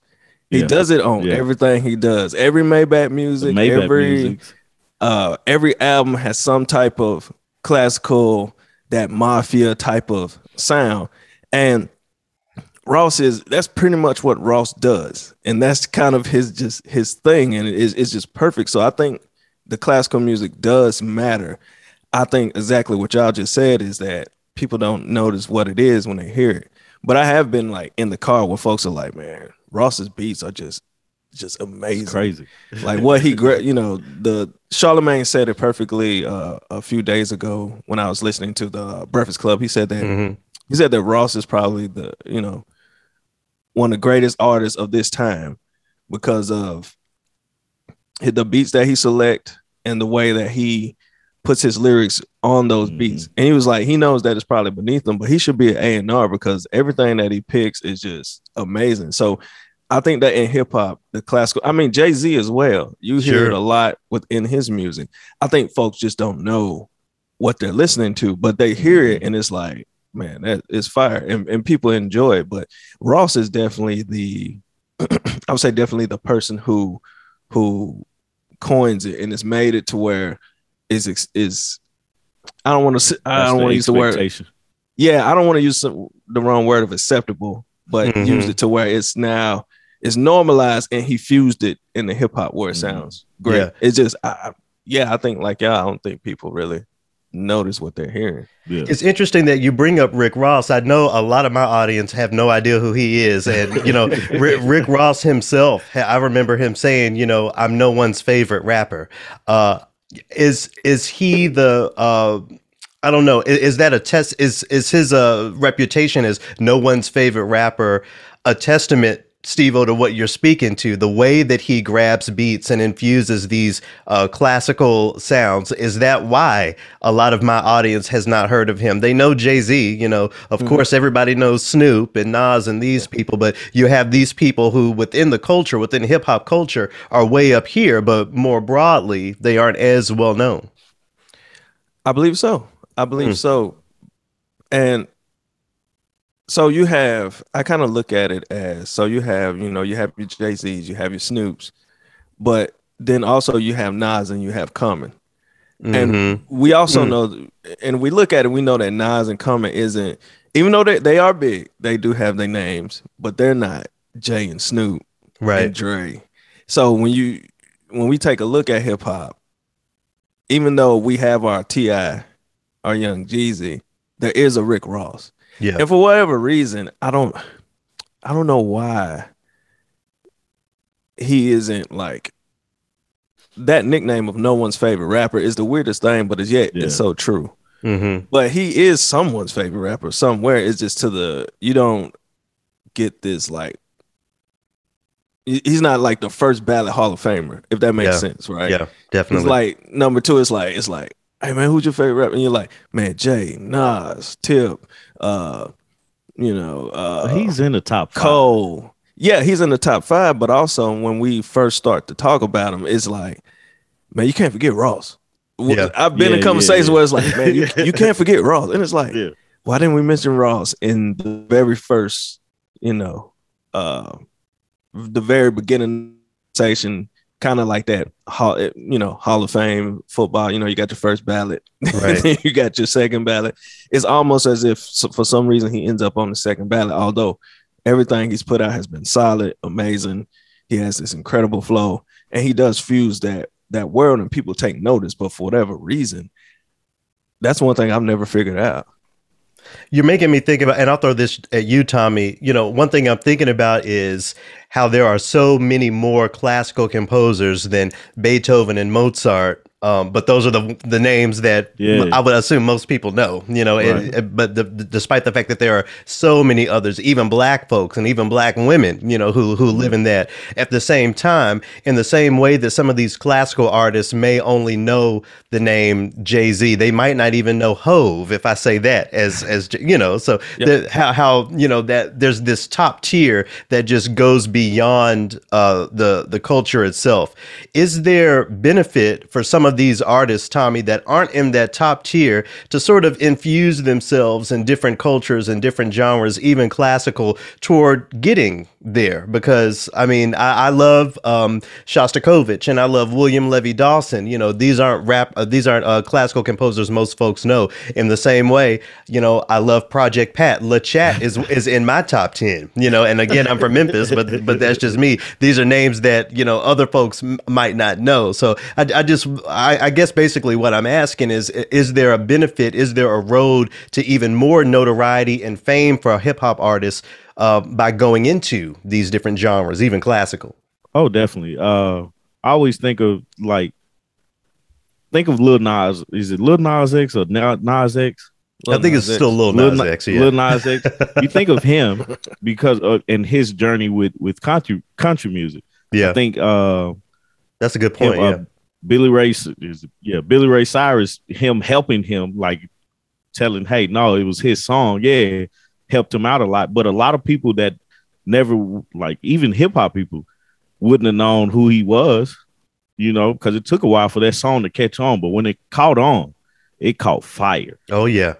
From everywhere. If anybody caught one, he did. Yeah, right. So it's like, yeah, it's a benefit there because you gain fans where you usually would not gain fans, where people wouldn't usually come and be like, hey, I want to go listen to his record because he got, you know, it's him. No, you're going to start getting those fans that want to listen to your record because they want you to do like Lil Nas X did, like take another country music and make it fire like you did, because now they're thinking, oh, you have the formula. Mm-hmm. You know, even though you may have been, I just got lucky, you know, but if you can emulate that feeling one more time, you're gaining fans left and right from everywhere. And that's honestly, man, that's what you want. The part of that want people to hear your message. The part of that conversation we can't leave out, though, is all of the shit that he was getting on the countryside. You know, folks were moving him from lists and, you know, the way the cultural differences manifested there. I would imagine that a lot of these rappers, and I hesitate. I hate to say B-list rappers because I don't want it with nobody. And... a lot of these B-list rappers who could benefit from, you know, these cross-genre collaborations may not feel like the drama that they perceive from, say, a classical audience. I mean, I wonder, Steve-O, how big of an influence you think that plays on the continued segmentation of these genres. Rappers not wanting to deal with the old lady in the fur coat and the pearls who might sneer her nose up at them. Man, that's a good question. Because I think it's more of how do you do it without being called a sellout. So they may not want to deal with the lady in the fur coat, the deal they nose up, but they want to make some money, or they may even have the urge to do something different, like say I almost said Keisha Cole, not Keisha Cole, but I know we're going into R&B, but K. Michelle, who decided to go off and do country. She just had a feeling that she just wanted to do it. And in this world of music, I think when we have all of these genres that places a lot of people in boxes, it's hard for them to go out and want to do different things because they're placed within.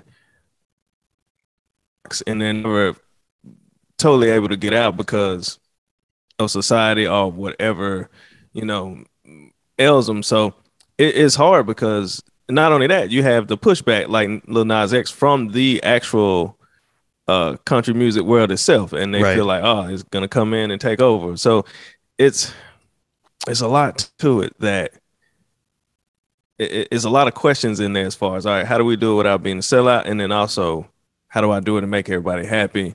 And then also there's a point of like, hey, I'm gonna do it and who cares? And we're gonna enjoy ourselves. So I have it's one of those things. I had a question that come up, like, how do you just deny a fire song though?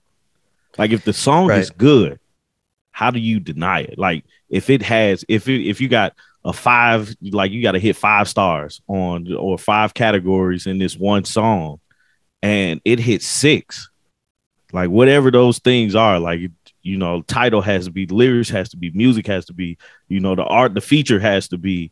The video has to be, whatever those things are. How do you deny the song being a great song, like from that backlash? You know what I'm saying? And as an artist, that's what I would think the challenge would be in crossing over into any genre is I'm about to make the best, the number one country song, the number one classical song, number one hip hop song, all in one song. You know, it can't be denied in any genre because I'm hitting everything that they're looking for. So how do you deny that? Yeah, no, I definitely totally agree with that. One of the things that comes from that, though, is the determinations of what constitutes fire, you know, is different, because I feel like in hip hop, it's about, okay, well, if it sold X number or if it got so many streams, you know, that's the case. But if, you know, on the classical side, you know, we will never get the streams that a Drake or a Jay-Z get. So I think, you know, unpacking, you know, that part of the conversation is important as well. But I did want to sort of go into, you know, where hip hop is today. We can talk about hip hop branching over into different genres, but it's been so much more than that. I mean, hip hop culture has touched travel, real estate. I never thought I would live to see the day of black vegans, but it's all sorts of rappers and hip hop artists who are vegans, you know. So I wonder, from your perspectives, where is hip hop culture going? Not just the music, but are we seeing the beginning of the spread? Is it going to be over soon? What are y'all's perspectives on that? It evolves. Like it's just going to continue to evolve, because you think about how it started. It started from taking the breaks in R&B songs or whatever the 60s songs were. Mm-hmm. Take the break of a song, and that's the hip hop version of that song, right? You know, and you go from there to the DJ being the main artist, to, you know, having a wordsmith or somebody just to rap over the beat while the DJ is doing his thing. And now DJs aren't even included in songs. Right. DJ Jazzy Jeff and the Fresh. I've been listening. I listened to Will's book and been watching the Fresh Prince. They don't work in today's society together. Right. You know what I'm saying? It's just like, you know, DJ Jazzy Jeff will just be there. But it evolves, man. It's going to continue to evolve, because hip hop is the number one music genre, I would think. You know what I'm saying? Like, everything has to run through hip hop first. Yeah, yeah. Steve-O, what do you think as far as the evolutions of hip hop, even beyond branching over into other genres? I'm trying to think of, I mean, even podcasting, you know, the first time I was listening to podcasts, it was these nerdy little things that white boys in their garage did. And now hip hop podcasts are at the top of it all. So again, just the evolution of how this culture, folks know the music, but how the culture itself branches off into things, and how what's that going to look like in the future, at least from your perspective. If you look at where hip hop is today versus where it was before, the growth and how it survived, like, pretty much every single decade of being pushed back or held down, I think it will continue to grow and evolve. If you look at, and the thing about hip hop is, the most important part is it's a lifestyle more than rap is the music form. Right. But hip hop itself has evolved into fashion, into speaking, how you speak to people. Like you said, podcasting and movies and all of that. And I think it will continue to grow. I think a couple of years ago, they named hip hop as like the number one genre in the world at a certain point. So I think it will continue to evolve. And even if you look at streaming, some years ago, back in the day, might as well say, when we listened to our mixtapes, we had to go and listen to them on websites like Live Mixtapes, that Piff, stuff like that. Yep. And if you look at that then, I mean, if you look at it now as to what it was then, that was streaming. It was streaming the whole time. And now we're like at the point now where streaming is the main thing. We don't see any records within the store. So I think that hip hop will inadvertently, in a way, continue to push the world of music forward, whether it's in any different type of form. I mean, I can't wait to see how the whole versus battle stuff goes over into, you know, say a classical versus type of deal. Or I have ideas. Stuff like ideas. Exactly. So I think the evolution of it all will continue to push forward, because it comes from, you know, where hip hop comes from, if I may say it. It comes from, the hood, the ghetto, you know, a lot of unfortunate individuals who make a way out of nothing and put something together that becomes, dare I say, fly.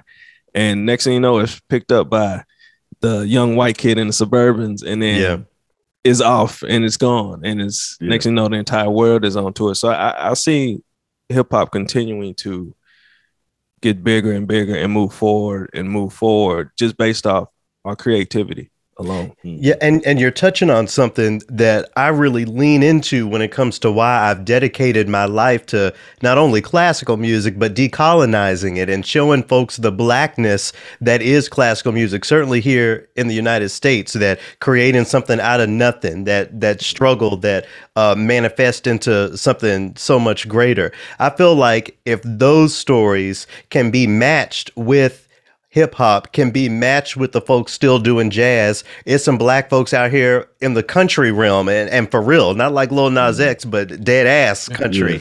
You know, I feel like if all those stories can be put together, our power as a black people would be so much richer. I wonder how y'all contextualize the importance of hip hop culture beyond music, beyond this being a come up, a way to find a bag, you know, all of those things. How do you contextualize the importance of hip hop to folks who don't have that cultural connection to it? That one make me think a little bit. Let's see. Man, honestly, man, it's like, you know how people say that I want to lead by example. Mm-hmm. Like, you look at me, you see my family or something like that. Most of the time, it's like when you look at a person, you see hip hop in them. A lot of people, like, you'll hear about people being afraid of certain people. You hear about people just being curious of certain people. Mm-hmm. I mean, a lot of times that's just hip hop. That's a realness that hip hop brings. And that's what draws people to it. Like, I think about my daughter, she's going to grow up listening to hip hop. You know, she's going to grow up inside of that culture because it's how I live. Yeah. You know what I'm saying? It's when she goes see Uncle Steve, it's how he lives, you know? So it's like, that's how, you know, it's like a magnet. You know what I'm saying? When somebody's just walking down the street, and it's being more welcome in corporate America. And the fact that that's happening, because what was a few years ago, it was like they had this thing about hair. Yep. Hair is the culture. Hair is hip hop. You know what I'm saying? With dreads and, you know, ladies wearing their froze out and stuff like that. So it's just an expression, and it's like a magnet. People are kind of like amazed by the culture, you know, and naturally you're going to be curious about it. So you're going to start asking questions. The important part is for the person to be willing to answer those questions. Yeah. And not just say, hey, go look it up, or you're bothering me or something like that, but be willing to have those conversations. Just how we're sitting here. Like, I don't listen to classical music at all, you know? Mm-hmm. And it's like, I'm always interested to hear new music. I'm always interested to, how do I get this guitar sound into a rap song that's fire? Or how do I get this what's a instrument, a violin, into this song, and it's fire? You know, that's what I'm looking for. But I'll never like go and try to learn how to play the violin so I can get that sound. But I will have a conversation with you about it. Mm-hmm. Say, hey, what does this sound like? You know, what do you think this is missing? Or how does this sound in your world? You know what I'm saying? So yeah. I think it's just like when Future came out with Mask Off, whenever that was, everybody was playing a flute all of a sudden. You know? Right. Absolutely. Yeah. So, so when it comes to affirming, Steve-O, when it comes to affirming the importance and the nature of hip hop and how it connects to the past and to the future, I wonder where you would start someone off. I definitely have black composers that I would start people off with who want to learn more about classical music. Is somebody listening to this right now who don't know nothing about hip hop?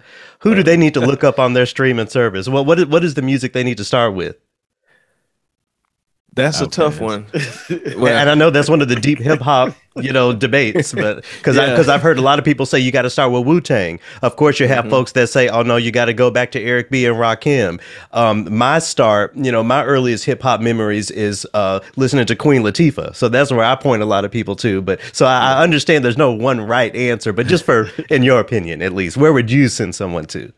So that is definitely the great debate of how do you start off. And for me, I have to start off. I would want you to start off with something more current. Yeah. And I will start you. And then I would kind of say, all right, what have you heard? Or what is your perception? It more starts off as a discussion to figure out, all right, where can I fit them? So I would want to start you off with something more of like, all right, this may be more commercial, but check this out first. And then I will say, all right, after that, what do you think about that? Now, let's start to backtrack you through the history. Because I want you to catch the popularity part first so that you're like, okay, this is cool. I like this. I can move to this. And then I want to take you down the deeper road because I don't want to put you into the deep end too soon. Yeah. And be like, hey, you gotta listen to Wu-Tang, 36 Chambers, and then I'm gonna put you on Outkast, and we're gonna do ATLians, and then I'm gonna bring you over here to Goody Mob, right. Outkast, and the whole thing. That's the Dungeon Family. And then you be like, look, I'm just gonna go back to my classical music because that's too much. So I want you to gravitate to it naturally. I'm like, all right, let's some of these hits here. What do you think about this one? And you might be like, yeah, I like that. Say, let's say Drake, we'll start you off with Drake. I'll start you off with not Knife Talk, but I'll start you off with Too Sexy and be like, what you think about this? Sure. And if that catches, then be like, yeah, I like that record. And matter of fact, it's more familiar because way Too Sexy. I mean, everybody's heard that from growing up, unless you're a lot younger. Then at that point, it's just like, all right, yeah, I like this. And then I'll be like, hey, so this is a sample from this song. And it's like, okay, if you like that, let's kind of backtrack you down the road, memory road to get you to, say, a LL Cool J or Run DMC. Or we get you to, I mean, I'll even take you over to Hounds of Pain and let you listen to some of that, Cypress Hill, Ice Cube, and then bring you up through there. And then I'll be like, all right, now let's go to Jay-Z. Let's go to Outkast. So I would want to start you off with more of something that you're going to hear consistently, and then, on a more popularity basis, and then kind of take you down memory lane to speed you up so that you then can check out a Run the Jewels or, all of that. So that's how I would do it, just to break someone in. I mean, that's never usually heard how it goes anyway.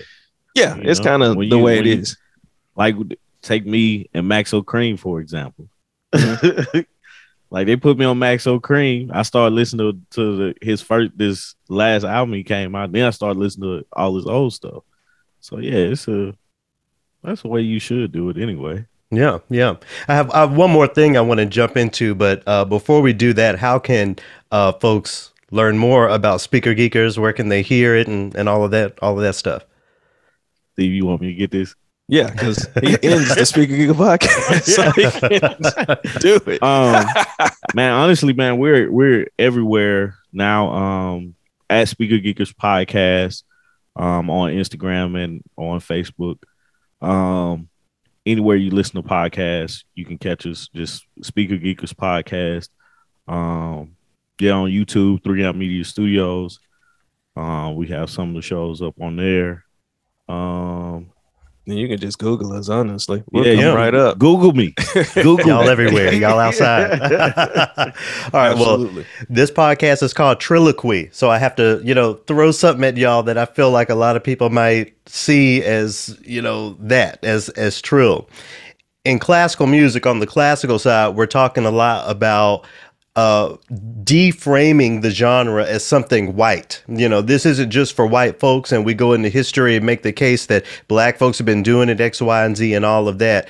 On the same hand, or maybe on the other hand, there is something about how white institutions platform black folks and black art within classical music for the sake of their institution. So, you know, for example, I don't know if y'all are aware, but the Metropolitan Opera this year, for the first time in 100 and something years, staged an opera by a black man, you know. So as historic of a moment as that was, I flew to New York to go see the thing. At the end of the day, I'm giving my money to these white institutions. Okay. So to that, and, you know, to loop back around to marrying the ideas of classical and hip hop even more, from your perspectives, what would you need to see to give your dollars to something classical? Let's say, I'm trying to think of, a show that I know would hit. So let's just say Hove is performing with the New York Philharmonic. Okay, it's going to be some black folks there, but they're giving that money to the white institution of the New York Philharmonic.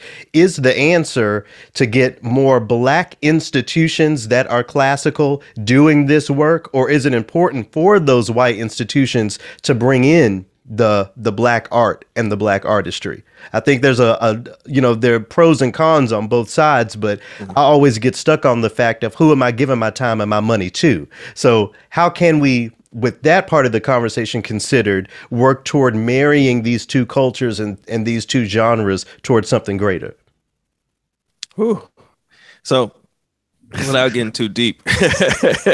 So in Nashville, we have the, oh man, I just drew a blank. It's not the Grand Ole Opry. It's a building that they do a lot of symphonies in. And what they have done is they have had Nas there to do to do his album, but also do it with the symphony. So for me, and it's in Nashville. That's another thing. Yeah, like, right. Nashville, of course. And it always sells out.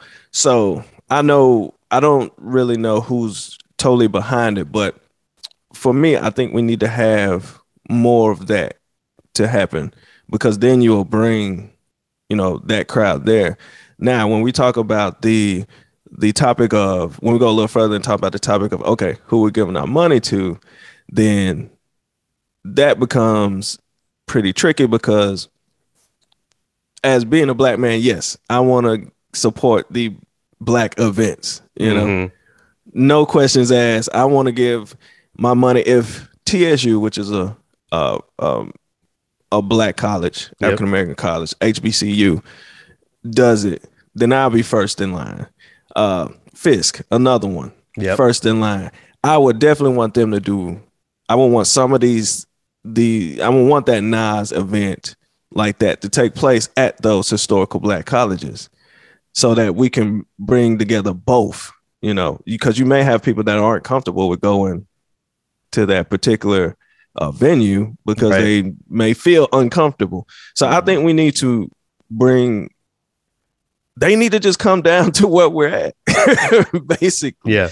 Like, yes, let's have it here. And the other thing is, I want them to promote it. So if, for example, if Nas comes and is doing his album without the symphony, and you promote it like everywhere on every station that, you know, we would hear it at, then if the symphony comes to that school, promote that the same way. Because I want to go to these things, but I don't know they're going on. Yeah. And I think that's really the breakdown there of like, okay, like this was going on. And it's like, yeah, we would come, but we didn't know it was going on. Like, promote it the same. Let's not think that I wouldn't want to be there. I might want to be there. Put it on the stage of your whole, you know, come to these historical black colleges, come to where we're at, so that we can, you know, open that door, that forbidden door. And so that we're like, yeah, I want to hear this, because we have bands. I mean, we go see battle other bands all the time, and they're playing these pieces, you know? And the thing is, we might not know what they are, but we enjoy them, you know? So come to where we are, let us have a chance to spend our money with you, because you know, you have these promoters of other cultures, white promoters, I might as well say, that will, and they know they're going to get their money's worth. So take a chance, you know, put it up there. Let us have a chance to spend money with you, because other than that, we're forced to go to them and pay our money, even though we don't want to. Yeah. So yeah. Well, we'll wrap with this, Tommy. I'll ask you, to everything that Steve-O was just talking about, is there something in it for Black folks to go to those spaces? Yeah, I always think it is. It's when that happens, we're gonna see a big change in hip hop and how it sounds. Because it's not anything, it's only a plus when that happens. The biggest thing between that happening is kids will learn more as far as like music, because a lot of people, I'm gonna grow up and be a rapper, and don't know what, you know, a snare drum is, mm-hmm. or a bass drum, or 808. You know, they're just, I got lyrics, you know, but it's more to music than just rhyming, you know, over a beat. And I think that's what helps move the evolution of hip hop along. It's, you're able to bring more things in. You take Zaytoven, for example. Zaytoven has some of the most fire beats. Yeah. All because he's able to add so many different things into his beats. Mm-hmm. Now imagine if 100 kids are growing up doing what Zaytoven is doing. And then by the time they get 20 years old, they've been playing instruments since they were 6. They've mastered instruments. Now let's put them together to what I like to listen to. Man, we're gonna have something amazing. So that's the benefit of this happening. Sing it with me. The greatest, Jesus is the greatest, Jesus is the greatest, yeah, the greatest gift of all the world. Dietrich Hatton there on a track produced by Zaytoven, Greatest Gift. I wanted to bring in some Zaytoven because Tommy brought him up. I appreciate that being seen as an example on the hip hop side of how some of the producers are really foregrounding these instruments and some of the so-called classical sounds into what they're doing, and even how that intersects with the holiday seasons. Again, like I said, I don't celebrate Christmas for nothing about Jesus, but I can appreciate the music and all of that. Where would one go to find something like? How would you even know where to go to find Zaytoven? And you're getting into the question that I want to ask you. So for so many folks in hip hop, especially down in Atlanta, you know, just being engaged by the community, Zaytoven is a name you're going to know. In the same way that we know the name Pavielle French here, because we're engaged with the community. Yeah. I think it's something similar. But, you know, you're bringing up a good point. One of the last things I was talking with the guys about is marketing. You know, one of the complaints was that even if the orchestra does feature the music of Nas or Drake or someone, they don't know about it. These institutions, the arts institutions, don't know how to even market to these communities. So, you know, I wanted to bring that to you. Let's say next weekend on your radio show, you had an hour of hip hop adjacent classical music for some reason. You know, let's just pretend that that's a thing that's happening. What would be your ideas on how to make sure I'm tuned in? Folks who would really be engaged by those aesthetics and the stories you have to tell, how would you make sure that these different communities have a chance of knowing that is happening? If it's next week, we're too late. We don't have time. Sure. 3 months. Three months from now. Sure. So, like I said earlier, one of the questions I'm always asking at work is, what are we doing to reach out? Just so that I can see if there's any movement in their answers. Sure. And you can say, okay, we're going to get a marketing budget and we're going to do a blitz of print in certain neighborhoods or certain places, you know, sides of buses or whatever. I think all of that is great, but I'm really curious about what might happen if you can get, for lack of a better word, half a dozen or so emissaries. What if you had ambassadors? What if you had people who were advocating for the show among the people that you were trying to reach with it? Casual conversation, right? What if you had people that were just talking about this thing coming up to the people who would be interested in it? Because that's really focused. That's a really focused way to get grassroots interest in something that you're doing, because print is like using a shotgun, you know, it's going to scatter and you don't know how accurate it's going to be. Yeah. So I wonder what could be done to get an ambassador going around in the communities that you're trying to reach and telling people flat out, hey, have you tuned into this hour of programming or this specialty show or this classical jams with Scott Blankenship, with Scott B. Blank's Place or Skunk Mouth. We're going to get into the fourth movement here in a second, but see, you've inspired another question out of me. So going back to the Jason Isbell story, they were speaking to correcting past wrongs and those sorts of things. We have a generation, probably multiple generations of Black folks who don't see their classical institutions, even their classical radio stations, as safe spaces, considering things that may have been in the news or whatever. So how can that be? How can we get these ambassadors? I guess really the question is, do you think addressing past things is a part of getting the trust of individuals who can become ambassadors, who can help with marketing and those things? Well, I also think that an apology needs to be in there somewhere, and an acknowledgement of it, along with this path forward. In fact, that article that we talked about with Jason Isbell features that very thing. You can acknowledge your privilege and not feel, depressed. Yeah. Just work with it. Yeah. And acceptance is a part of that, I think. Yeah, and really, it's not even sometimes it's just only about the acknowledgement, because I'll leave it there. I'll leave it at that. Right, but it's not about getting something material, is what I mean. It's not about getting money or getting hired or hired back or anything. Right, but just the acknowledgement. Sure, and. I lost the other thing that I was going to talk about. Oh yeah, it's going to be hard at first. These first months and years coming back up out of this are going to be the most difficult.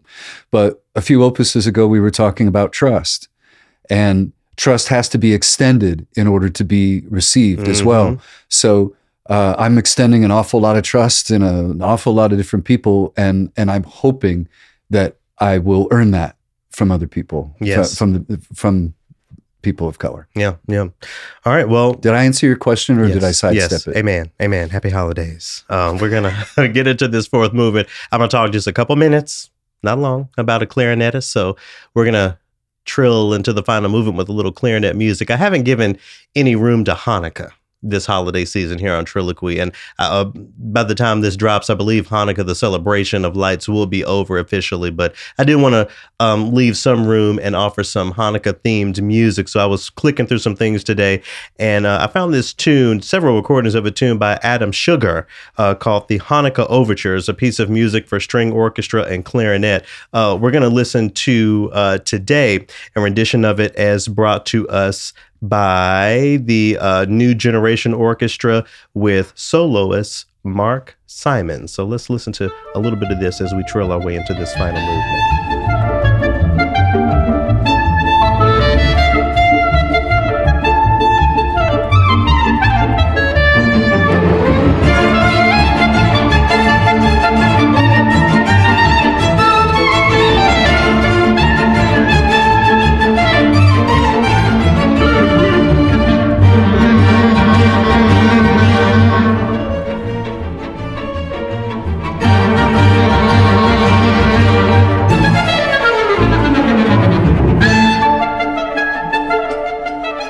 In my next life, or maybe when I carve out some free time and have time to pick up even another instrument, klezmer style clarinet playing is really something else. I mean, love it. In that recording, I don't know if you could hear it, but there's even like the growl technique where you're playing and kind of singing through it. Yeah. You have that, of course, the note and pitch bending. So that's virtuoso. So incredible. It's the shit. I love it. I live for it. Happy Hanukkah to everyone who celebrated Hanukkah this year. I hope y'all can offer some more klezmer style or music from Jewish cultural traditions, because that's a rabbit hole. That's a deep body of work that I'm not all that familiar with and appreciate every time I get to revisit it. Anyway, love it.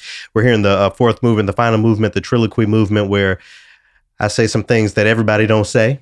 on their programs and on their different things. So, and this is going to be a short one because I want to get into some, keep the positive holiday spirit going. But with that being said, since we recorded last, the former principal clarinetist of the Nashville Symphony went on what I saw as a campaign spreading a video that he produced. He commented, it got sent directly to me. He commented under one of the YouTube Triloquy videos just to make sure I saw it and to make sure people saw it.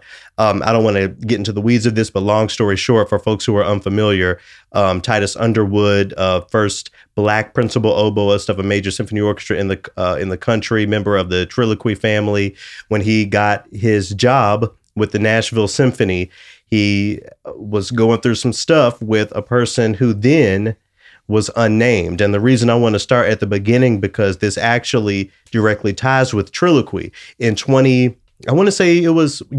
you were at Sphinx with me in 2020. Yep. February 20. Okay. So we interviewed Titus during our time there, and he had to pull the interview. He asked me not to publish it because there was a lot of news surrounding him. He had restraining orders out, and that was a little stressful for me because, as an executive producer of a weekly show, I have to scramble and figure out the next thing and all that. He was keeping everything very close to the chest, close to the vest. You remember this, I do. Right? You were there. Yep. All right. Fast forward.